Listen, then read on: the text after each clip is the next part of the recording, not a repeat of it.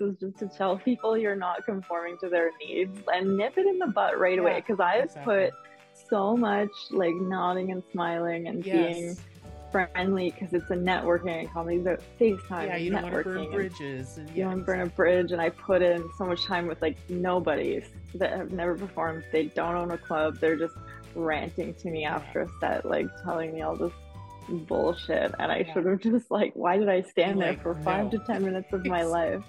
Just like, if you're not even comfortable, just pretend your phone's ringing, be like, oh, I gotta take this, and walk away. Walk away, yes. Or just be like, I don't need to conform to your needs. Mm-hmm. Like, I'd like to see you try this if they're not a comedian. And otherwise, just be like, my brand of comedy is not for you.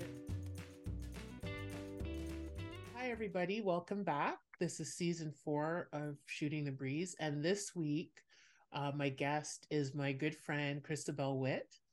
She's a comic based in Ottawa like me, and thank you for coming. Thank you for being here. Yeah, thanks for having me. It's awesome to be on this. Thank you. Because we were talking before we started recording about the last time you were on was about 2 years ago, and we knew each other, but we were just becoming friends at that point. So, but thank you for taking the time to talk to me today. Yeah, so no we'll just get into it. Like how has comedy been for you from the last time I had you on the show, which was about 2 years ago?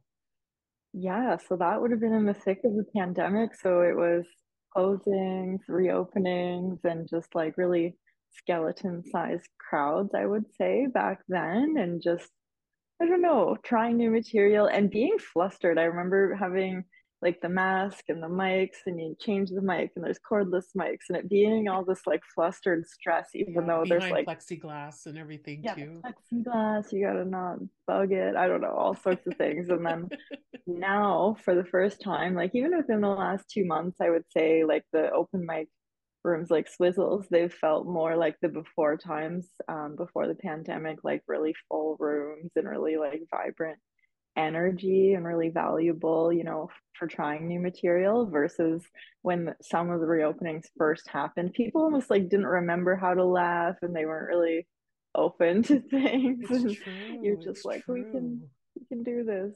So I find it's a lot better now, more fulsome rooms. People are remembering how to interact in public, and well, some of them aren't, because that's another thing. It felt like in some rooms, I'm sure you saw this, that it was almost as though people forgot how to behave in public or how to interact with other people. Like it was strange. Yeah, totally. Or people get fatigued like really quickly in person versus Zoom, or vice versa. So it's just everybody's still adjusting a little bit, but not nearly as bad.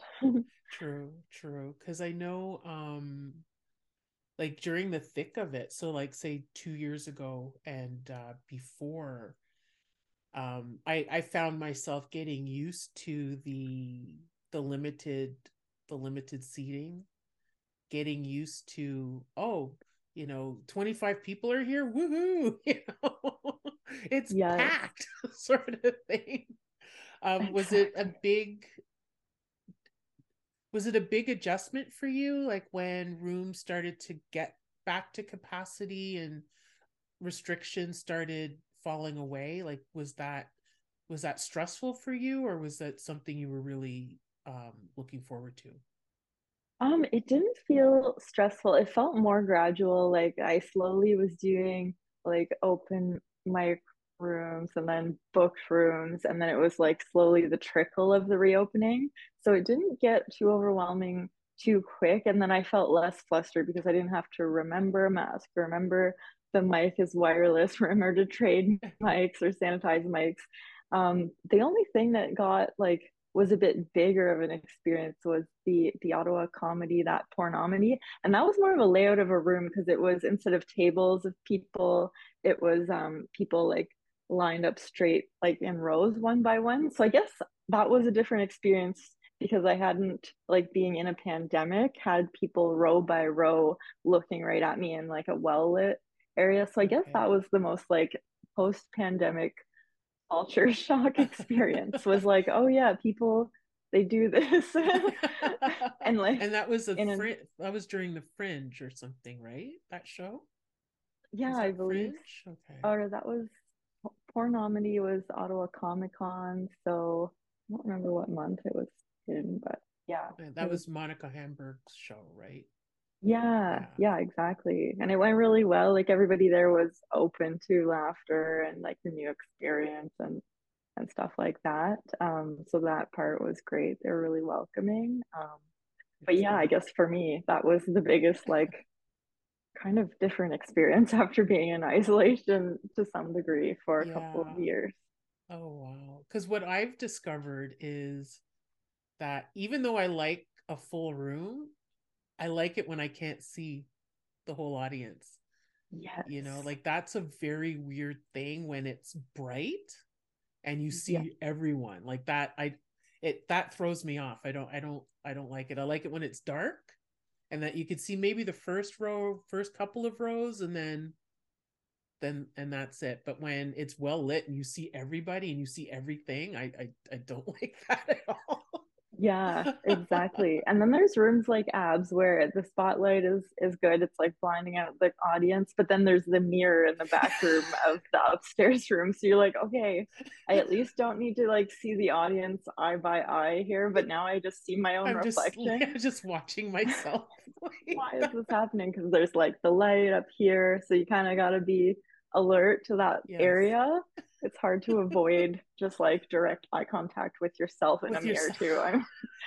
That could be considered, like, another post-pandemic culture shock experience. Even, like, it's true. You're like, why? It's true. Like, I love that room. Yeah, and same. Like, that room, I can see everybody, but it's not bright. Yeah, exactly. You know, like, the only people who are bright are the ones who are fairly close to the stage. But, you know, you see shadows. You see shadows, and I'm okay with that, but it's just but yeah, your reflection is bright as fuck, and it's like for sure. Yeah, it's the odd glance over there. It's like you get used to it, but like, yeah, forgot about it. Yeah, exactly. Because for a couple years, yeah, I hadn't done the upstairs room at ABS during some of those closures and reopenings kind of thing. So yeah, that was the one thing I remembered too. The mirror. Yeah. I wonder why it's there. Yeah, I don't know. It might, like, it reflects light. It probably gives an illusion that the room is larger. I think that's why people do mirrored walls. So yeah, because I always wondered, like, it's a cool effect. For sure. But I always wondered, I was like, there has to be a reason, not just design, but something giving, maybe gives the illusion that the room is more full or something. Yeah, you for know? Sure. Hard to say, but it's funny. Yeah. I'm just glad to not be behind plexiglass anymore. Yeah. Same. Yeah. That was, I never adjusted to that, because it was like, it's one thing, okay, we have to wear a mask to be on stage or to get to the stage, but being behind the glass, I just felt it was uncomfortable. Mm-hmm. It was hot. It got really hot in there, and you really couldn't see, which I was okay with, actually. Now that I realized, I was okay with not seeing anybody, but you would just see your reflection, like, depending on how the glass was, how it was configured, you would just see your reflection, you know? Yeah, the plexi made it hard, because if you're trying new material, the laughter is a bit muffled because people are remembering how to, like, laugh in general. And then if you can't see even, like, that front row because the plexiglass makes it a little hazy, it was hard, trying new material actually during that period. Right. And even behind the plexiglass, remember, people were still, nobody was up at the stage. People were still far from the stage. So you really, really couldn't see much. Exactly. I was like, well, at least I did Zoom comedy. So exactly. Zoom helped. Zoom was helpful in that front. Yeah. You know, I got comfortable with silence very quickly. Yeah. For which is weird. Yeah. Yeah, the only thing that I wish had stayed as things open was the switching of the mics. Yeah, that seems like a good practice, actually. Mm-hmm. Yeah. Yeah, I can't think of anything else. Well, the hand sanitizer could be good. Well, mind you, it is still sitting in front of most venues and stuff, the sanitizer and all that. So that's good to see. It's good that it's still there. Yes. But I know I wish that switching out the mic was still a thing, you know, that was, and I understand it takes time, which is why I don't, like, I have my own mic, and like during the pandemic, like I would use my own mic, which was fine. And I was able to do it because we were switching out mics anyway. Right. But to do it now, it's like everybody's watching, and it's like I did one show and somebody went, "Ooh, fancy." And I was like, okay, I'm never doing this again. That makes it even more awkward. Yeah. Exactly. It was already awkward. And so I never used it again. You know? Yeah. That's totally fair. When you really think about it, mics are gross. They're really disgusting. You know? It's really gross, and I think we're like hyper aware of how gross it is now. Like, we probably didn't think of it before. Like, I remember and this must have been about a month or two before the shutdown, so there was talk of COVID and everything, but nothing was happening here yet. And I was at a show, and a guy who was up, I don't remember his name or anything, but he was up maybe two or three people before me. Mm-hmm. And he was holding the mic right against his mouth. Ooh. And he coughed into the mic. Oh my gosh. Like a wet, into the mic. And I remember sitting there going, that's disgusting. Like, couldn't he have moved the mic away or something? Like, you had to cough into it. Yeah. And then 15 minutes later, I'm up there with the same mic to my mouth, not thinking anything. And it's like, it's just gross. That's very yucky. Yeah. Oh my goodness. Yeah. So I don't know. I just think that's an easy thing that can be done. And I don't understand why that was stopped. You know? Yeah, for sure. Or even the mic condoms, just switching those or covering up. Yeah. Just for cold something flu season. Because you can get 5,000 on Amazon for $20, you know? Exactly. Yeah. You know, so yeah.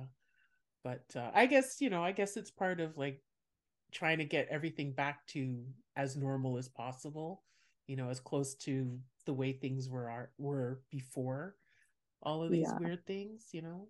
So exactly. Yeah. So we got to record an album last year in April. That was very exciting and very cool. How was that experience for you? It was really good for me. I was really impressed with the Howlin' Wolf setup and their level of professionalism with us, and it was cool. I don't know, it made me realize obviously I don't know that we were all so supported in the Ottawa community, actually, because the rooms, both the early and late show, were pretty packed. So that was nice to see. Yeah. And everybody at that point was finally used to being out in public and used to consuming comedy a little more. So it was a well-timed recording. Mm-hmm.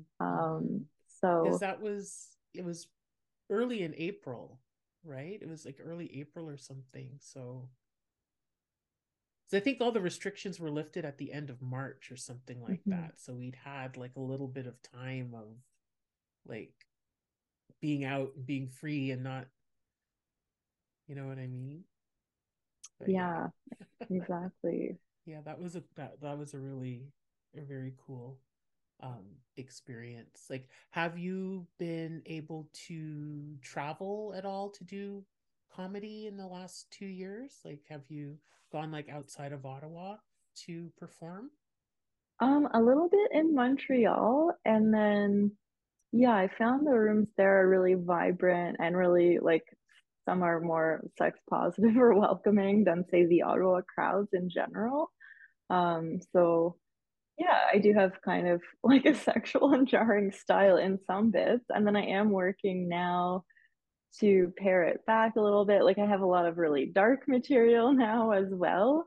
And then I have like some more modest material. So I'm trying different things so that I can, you know, be welcome in any city or any space. But I find like my natural trajectory was like variety shows, like The Wiggle Room, for example, just because it's a mix of burlesque performers. There was a magician performing, and then there was two comedy acts in that particular show. And sometimes, like, some people do feel that comedy doesn't really blend with other art forms, such as, you know, prior to a band going up on a stage or things like that. And some people feel like it's been a really good experience for them, you know, performing before a different type of arts. I found, yeah, like that room, they have an established audience, so their audience knows what to expect also. So that makes it a welcoming space for all the different art forms. So maybe that's why it went better. But yeah, I really enjoyed that particular spot last summer. And yeah, like McKibbin's Club in Montreal is really a great space as well. And then there's all sorts of like third floor comedy club. Yeah, just a ton of stuff in Montreal that's really cool to see. And I'm hoping in the new year, I'm hoping to travel and get accepted into more like festivals and stuff like that. So we'll see. I was waiting this year. My passport was kind of stuck in the renewal process. Oh yeah, because you lost out on an opportunity to go to a festival because of your passport got held up somewhere or something like that. Yeah, exactly. They just had a huge backlog of passport applicants and a shortages of staff approving them. But I have it now, and that particular festival, they at least said they will welcome me back this year. So I'm hoping to make it work this year. Yeah, it should be all fine. So yeah, that'll be a new experience, like just going to another country and doing festival and networking there. And then yeah, I noticed also now Kingston is opening up like more brewery kind of shows, and what's the other one coming back? Oh yeah, Grad Club is back doing monthly shows and stuff, which I found it's a younger, like a student audience, but it's actually, I like the challenge of making like students laugh or like all ages really. It's just like, well, everybody always says you should be able to make any room work as a comic. It can be tricky to make every single joke land in every room, but to have like something that people relate to, even younger audience is cool, I think, and rewarding and fun. So for sure. Because I know I want to do the Wiggle Room. I haven't done that one yet, and yeah, there are a couple of rooms that I don't know if I've just heard about them or if they've been around for a little while, that I'd like to go to as well. And I know like the thing like last year with your passport, and you sent that in well in advance. It's not like you sent it in a week before you were supposed to go. Like you had a lot of lead time, like that ordinarily it shouldn't have been a problem, you know? Yeah, so, exactly. And I paid the express fee or whatever it was, all sorts of things. Oh my God. Yeah. Yeah. That was crazy. Well, I'm glad that you'll have you have the opportunity to that they sort of stayed your acceptance last year, and that you could most likely go back again this year. Yeah. Like at least that's good, and I hope that works out. At least you don't have to worry about the passport thing. At least you have the passport, and that's, you know, that's all taken care of and everything. So that's good. And I also wanted to ask you, because you were a big part of like a huge thing that happened to me in 2022, and we went to Toronto together with our friend Peter. And I spoke to him on this. This is his episode's going to be broadcast in a few weeks, but I spoke to him a few weeks ago, and I asked him like what the experience was like for him. But I'm curious to know what that whole, because you were there from like the minute it happened till you saw the whole thing. So I'm curious like what your experience with that was like. Yeah, for sure. Well, it feels like so long ago. Yeah, it was such a series of events, because it was like we first had seen Mark Norman in Ottawa at the meet and greet, and that's when he recognized you, and then like the audience, well, the lineup of people also in the meet and greet knew you from, I believe, Cornwall, so they were like vouching for you to open for him in front of me and you and him, and he was like, "Oh yeah, I heard that." And we were like, how did he hear this news? He was talking about Simone. Who are you? And then I remember just like finally meeting him and like freezing up, not knowing what to say. I got a photo with him, and then I just blanked on how to handle famous people that I love and idolize. So that experience was cool, to see your hustle kind of come together all at once, like in a meet and greet in front of Mark Norman, because he recognized you also from when you met him in the States about a month and a half, 2 months, at the end of August. Yeah, and I was impressed.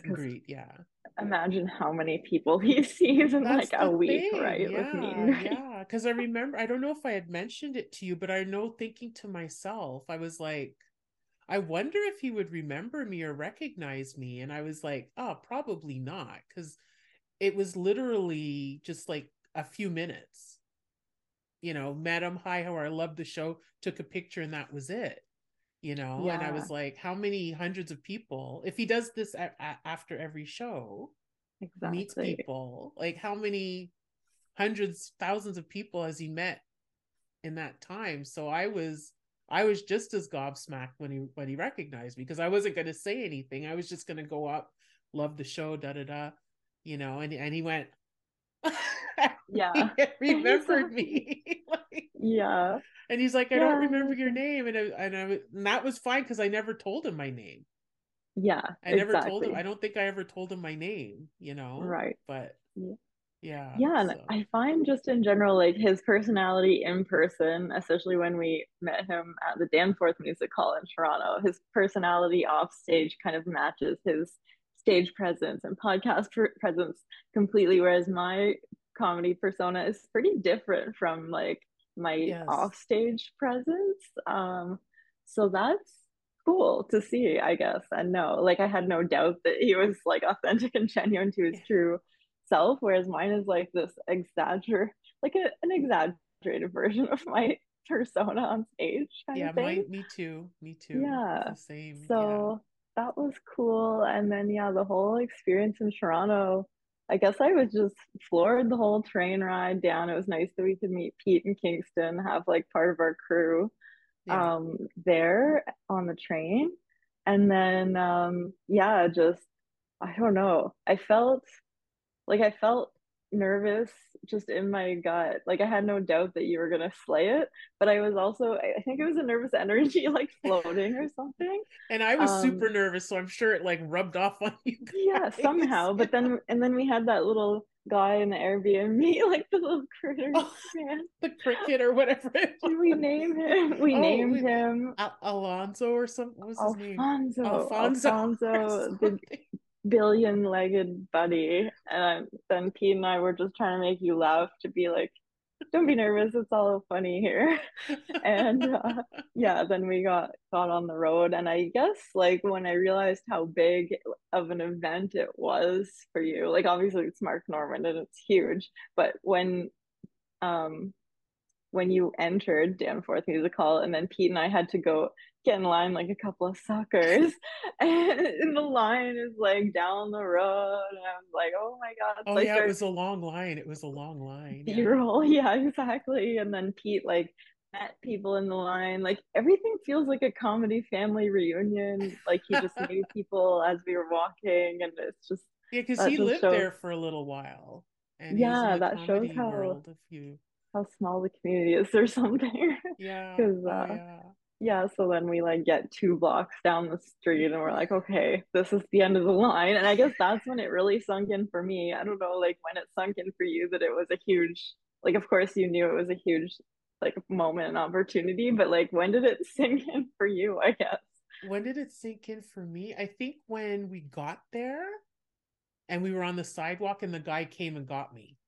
Yeah, okay. I think it was just that. Then you felt, you were like, wow, I'm in. Yeah, this because now. Like with shows, usually we go in where everybody else goes in, you know, and it's like you go in the same door and it's like, oh, okay, the comics are over there, I'll go over there, sort of thing. But this to be taken, like somebody to come out and meet me. I think actually it might have been in the Uber when I got a text like, oh, what's your ETA? Right. And I was like, wow, they're running nowhere.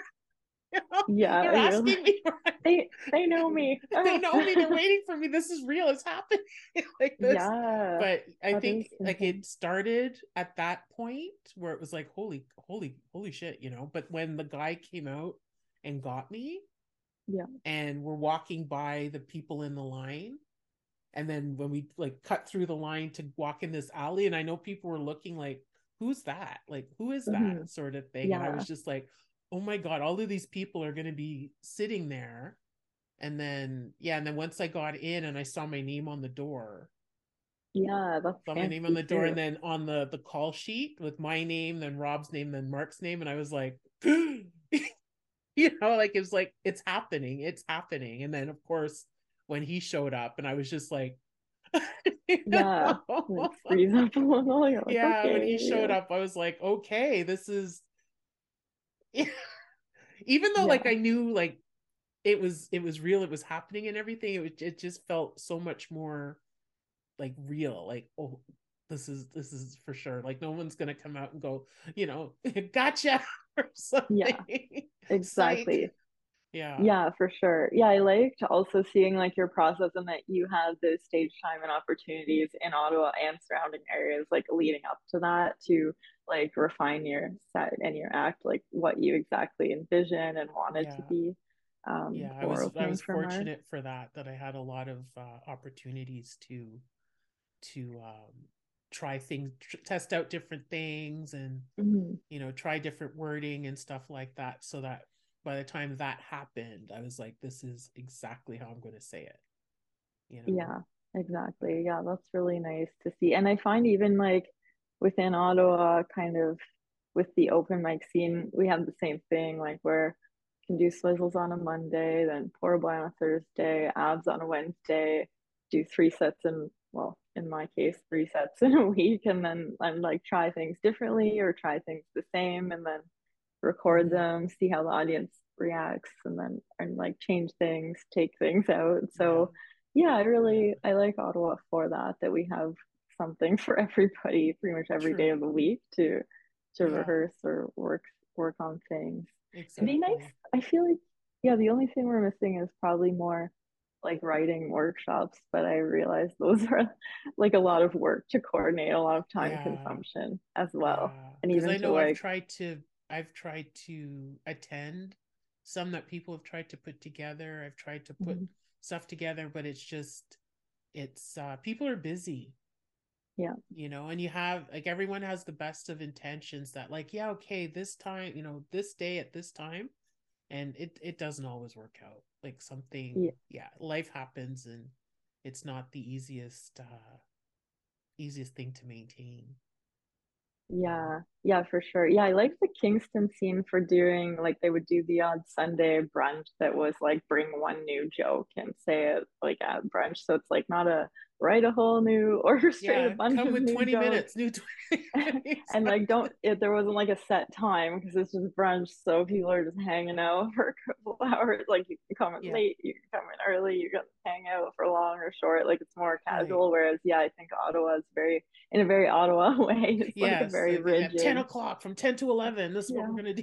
Like, we got kids, we gotta get home, we gotta work at 9 a.m. like the government vibe and all that stuff that just like makes us so structured. Nothing wrong with that, but it does make it a little bit trickier to run like a writing workshop room here.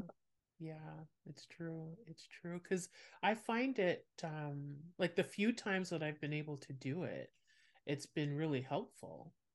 Mm-hmm. You know, like if you have, you know, if you have an idea you're trying to flesh out, or you have the bones of a joke and you're missing a tag or it needs something, and it's all, I always find it really beneficial to say, okay, this is what I'm thinking, and you do it. And then someone will have some point of view that you didn't think of and be able to, you know, well, why don't you take it in this direction? Or why don't you try it like that? And I always find that's useful. I always find that's really useful and helpful. For sure. Yeah. I always like anticipating the ending of someone's bit, like in a different way, and like just letting them know, like, for thought, and then they can do with it what they wish or not, kind of thing. Exactly. But, exactly. Collaborating and like prescriptive advice, I think, are two different things. And yeah, there's a fine line of like how it's helpful and how it's like too much dictation of what you say and do on a stage. Exactly. Oh, exactly. Because I know we've both been subjected to the critiques that maybe that I personally don't think many male comics are policed, or for lack of a better word, policed with what they say and how they say it. Like, I know I had the discussion with someone else, and they were like, oh, well, that hasn't really happened with me, and I don't think it's a very big deal, sort of thing. And I'm thinking it's not a big deal to them because they haven't really been subjected to it, you know. Like, how do you deal with that? Like, if somebody's telling you what you should say and how you should say it, like what are your thoughts on that, and what's your reaction usually? Yeah, I think I don't quickly respond with something like aggressive to somebody like that, because it's usually somebody in a position of like power or authority, and you're like, okay, I don't want to burn this bridge, kind of thing. But I also don't agree. So I'll usually take it away and reflect on it a bit and be like, okay, well, that person is of this, like, say an older generation where it's like not wildly accepted that like women talk about sex on a stage or something like that. But when they started comedy, say they've been in the business for 20 years, it was like, I also understand that it was a male dominated like industry, and still is, yeah, and still is, and how like certain things were acceptable that men said versus women. So I almost don't take it personally anymore. I did at the time, because it's like the way people speak to you, or like, I don't know, like, yeah, they come across as like rude or abrasive and things like that. But yeah, I don't take it personally anymore. I really think it's like dependent on that person's generation, how long they've been in comedy, what they've seen, and what their vision is for their comedy space. Sometimes like they don't want women talking about sex in their space because that's not what's acceptable for their corporate events. Like, they want comics that are maybe flexible for everything, like Christmas parties, this, that, like New Year's Eve. I can see partly how I'm not an ideal fit in some spaces for that, and how in some spaces they are a welcoming sex positive space, and maybe their demographic would change if they welcomed that style of comedy, you know, in those other spaces. But because they haven't, you know, they feel like it's not their brand in their certain space. So yeah, usually I reflect on it. I think it's sometimes just a generational thing, and like people do need to change the way they think about what women should say on a stage. And I think now that I've had a time to like reflect on that, I would like say mention that to somebody, say if they approach me again about it, but not in like an abrasive or aggressive way. Just like, times have really changed. It's really a welcoming, you know, community for that here in Ottawa. Not all the time, not every room, not early and late show, but you can also control your brand and demographic by welcoming different walks of comedy and different audiences as well, I think. So that's my thoughts on it, really. Yeah, I don't run into it too often, to be honest, but it does happen. Yeah, yeah, that's been my experience too. And I know when the first few times it happened, it was like, I did take it personally and everything. But there was one time where I was given like a, not a tag, but was like, oh, you should take it in this direction and say this, this, this, and this. And I knew what was, I understood the direction, but it took me a while. It took me probably about a month to like incorporate what the person was saying into my own voice and into something that I was comfortable saying, because the way that they said it, I would never have said it that way. You know, I would never, even though like the end result is the same, like the scenario was the same, it was the way that it was presented to me was like offensive to me and like kind of demeaning to me. And I was like, okay, I get what they're saying. I know that I understand that they're not being demeaning to me or belittling me. It's just the like the scenario of the joke. And so I had to really put the work and I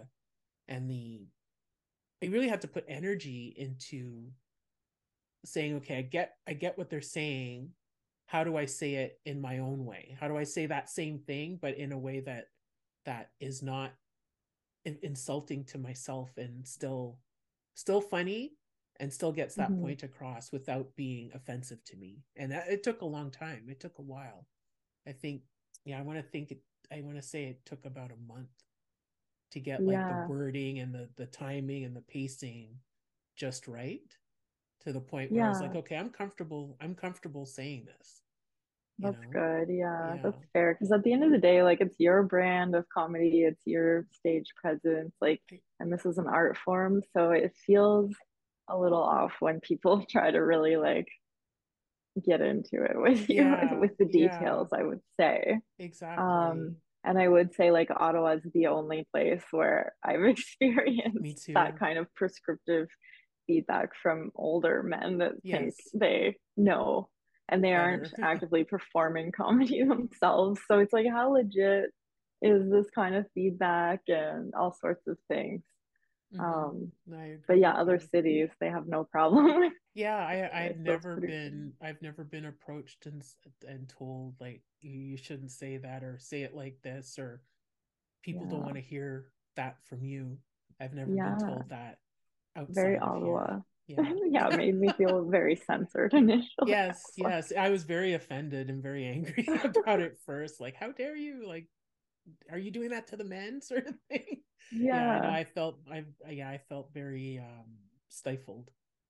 And there is a double standard. Like, I will make a joke about masturbation in my set and watch a male comic do a joke about masturbation in his set and get booked and opportunities on weekends, like, verbally in front of me, and me told that I'm not getting those opportunities in front of him and the whole audience of other comics and like their wives and like the hang. You're like, okay, this is at a certain point demeaning. And but on the flip side, like, outside of Ottawa, I would say the good news, like, going to Montreal or Kingston or surrounding small towns in general, they are really welcoming to women in comedy. And they are always aware that they need more women on their shows. They want more like equal shows, whereas in Ottawa it's like, okay, we just need 2 women on this lineup of 8 people. But then you go to all other cities, it's like, no, we're trying to do half and half or something. It's true. Actually, mind you, the Ruckus crew, their production company here in Ottawa, they are trying to do more and more like equal women and men on some of their shows too, so that's nice to see.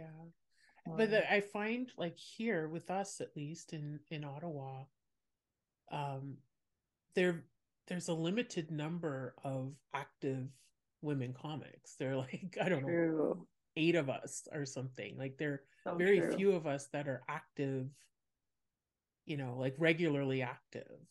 There are more than a dozen there are more than a dozen women doing comedy, but women doing comedy on a regular basis, like consistently. Yeah. Where that's a handful of us. Yeah. Yeah. And I would say that prior to the pandemic, I felt like we had more women in comedy, and some of them did move, like provinces, cities, that stuff like that. Yes. So that was definitely a pandemic impact for sure. Mm-hmm. But it seems like we're fewer now. Yeah. Fewer now, because there's still a lot of shows that, you know, that I see, you know, advertised that it's all men. And I know it's not a like, oh yeah, this is just going to be guys. It's just, yeah, it's not intentional, but it's not intentional at all. It's just, yeah, there aren't enough women. There aren't enough women to go around, because I think just off the top of my head, I don't know, I'm thinking maybe like 6 or 7. Yeah, 6 to 12. Yeah. Regular and 6 like are so busy. Yeah, others who like drift in, drift out. There are a few I haven't heard from or haven't seen in a long time. Yeah. But yeah, like active performers, maybe 6. You know, and that's not a lot. That's not a lot. Like, so we're still, numbers wise, we're still very few. We're very strong. Those of us who are doing it, we're good and we're strong. Yeah. But there's so few of us, you know. Yeah, there's so few of us that even if somebody wanted to do a show with half and half, you know, a show with 10 comics, 5 men, 5 women, the 5 women, that's like the whole, that's the whole community. That's the whole active women community. So, and it's like, what are the chances of getting us all available on the same date, the same time, for the same show? Like, exactly, you know. And you know, it's 2023. Like, we shouldn't be like, more than one woman on a show or more than one person of color on the show shouldn't be like, ooh, you know what I mean? Yeah, especially like, not in a city the size of Ottawa. Exactly.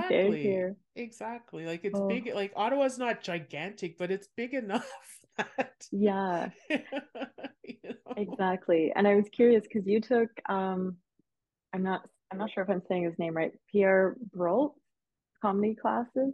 And how was the divide between women and men there? When I took it,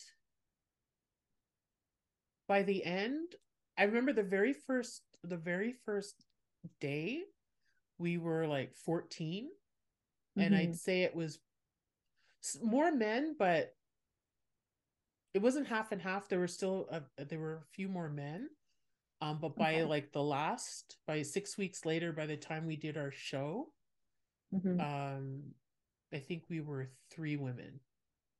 And the rest were men. Yeah, we were only 3, and the class size like was like cut in half because people dropped out and stuff like that. So I think at the end we were maybe 7 to 10 of us, and we were 3 women. Bummer, that's crazy. Eh? And of that class, 2 of us are still doing it. I continued right away, and then Emmett continued like the year after. Emmett came back about a year after. So that's where I met Emmett, in that class. Cool. Yeah. Yeah. Small world. But yeah, even in the class, we were outnumbered. And I don't know what the demographics are like with the current classes or the classes since. But it's still male dominated. It's still mainly men doing it. It's still heavily male dominated still. Yeah, I find that's the tough part, especially about Ottawa particularly. And I've even had like female headliners kind of like attack me about my style and voice on stage and my visual, like what I look like. Like, they've told me to wear my hair in a ponytail and like wear a button-up shirt, like the most weirdest prescriptive feedback, and like don't say the word pussy. So just as demeaning as like male space, comedy space owners as well, coming from like female headliners. So I guess like not as frequently, obviously. Not as frequently, obviously, but yeah, that's even happened to me. So that's weird. I am curious. That's true, if like men in comedy ever get weird for certain, like don't say the word dick on stage. Like, do they ever get weird feedback? Yeah, like I doubt it. I doubt it. Curious. I think like they'd have to say something like really like outrageous for someone to check them. But because somebody told me, somebody mentioned last week that they were told, a woman was told that she couldn't say pussy. Okay. And she was like, oh, so no one can say pussy? And they were like, no, just women. Only the women can't say pussy. Men can say whatever the fuck they want, but women couldn't say pussy. Funny. Which is just, really? Like, yeah, that's, I don't know. I find it weird. I look forward to a time where we're not going to be checked, or if people are going to be checked, that everyone's being checked. You know what I mean? That it's exactly, it's not something that's just reserved for women. Yeah, you know, that, I couldn't. That's so crazy. Yeah, it's yeah. And I like I'm sure it could be the same for you. I'm tired of. I don't hear it that much anymore. Yeah, but I went through the whole thing of like, oh, they needed a woman. That's why you were booked on that show, or you know, they needed somebody of color, that's why you got booked. You know, you filled two boxes, you're person of color and female, so that's why you got it. You know, I don't get that as often anymore, but I know that was a thing.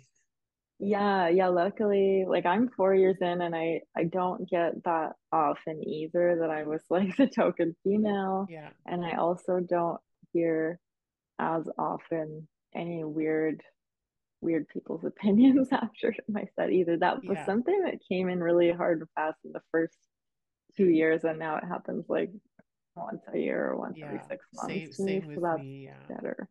Yeah, thank God. You know, because it's a weird thing where somebody, and I know one time it was somebody who didn't even do comedy. Yeah. Just some random person who felt like he was in a position to tell me how to do my joke, and it's like, oh, are you a comic? No. Yeah. Have you ever? Have you ever done it? Never. Never. Yeah. Exactly. Feels like I watched. Yeah. You know, I watched Saturday Night Live. I know what I'm talking about. No, you don't. Like... Yeah, I think like my advice for women out there who deal with this is just to tell people you're not conforming to their needs and nip it in the butt right away. Because I've put so much like nodding and smiling and being friendly, because it's a networking and comedy, but FaceTime. Yeah, you don't want to burn bridges, and you don't burn a bridge. And I put in so much time with like nobodies that have never performed. They don't own a club. They're just ranting to me after a set, like telling me all this bullshit. And I should have just like, why did I stand like, there for 5 to 10 minutes of my life?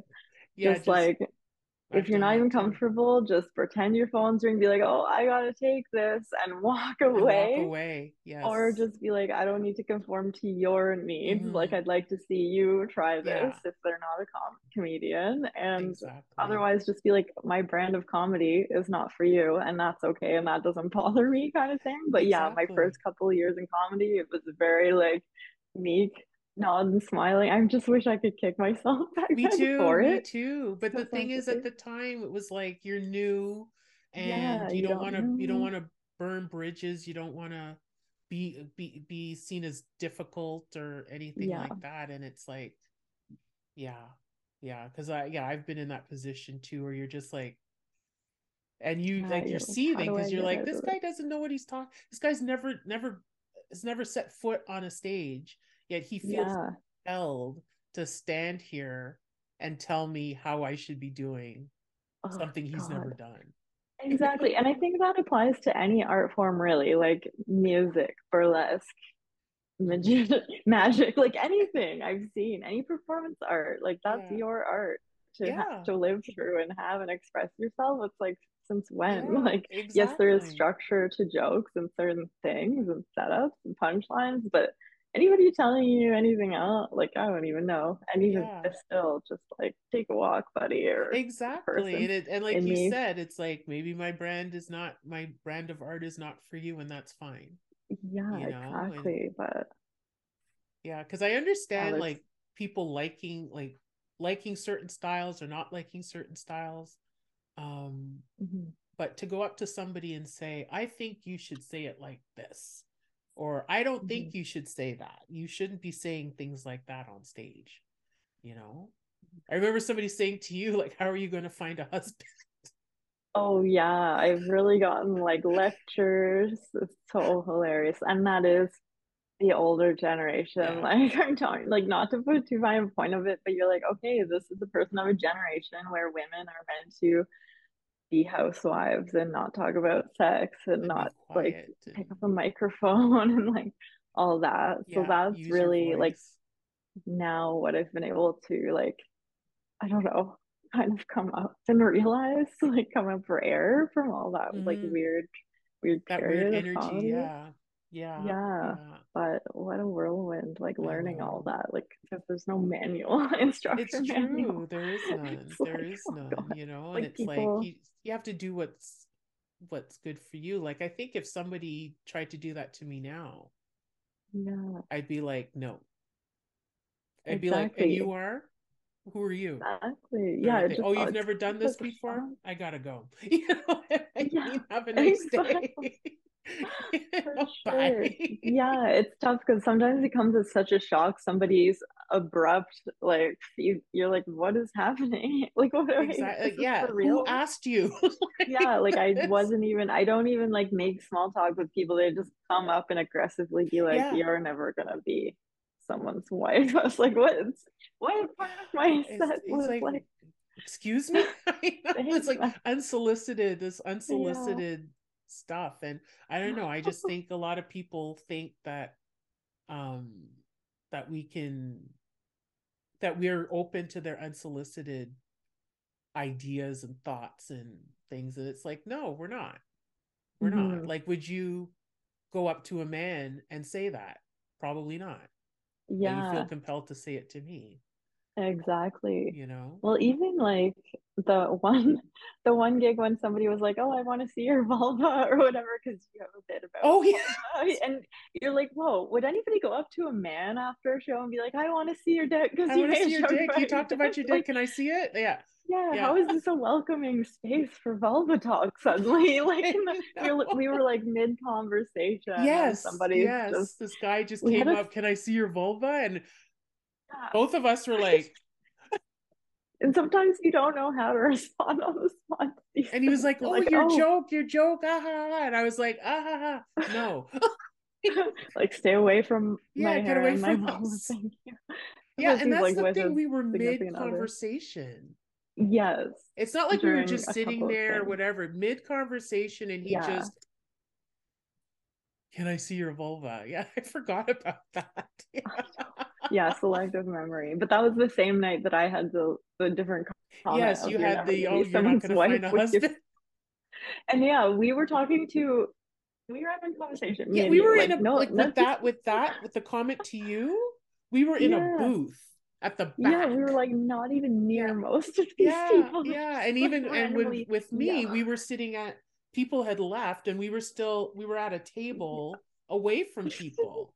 Like, we were having our own thing, and hey, yeah, we were off. I remember, like, with the comment to you, we were in a booth, and then the comment with me, we were at a table by ourselves, mid conversation, and just unsolicited commentary all around.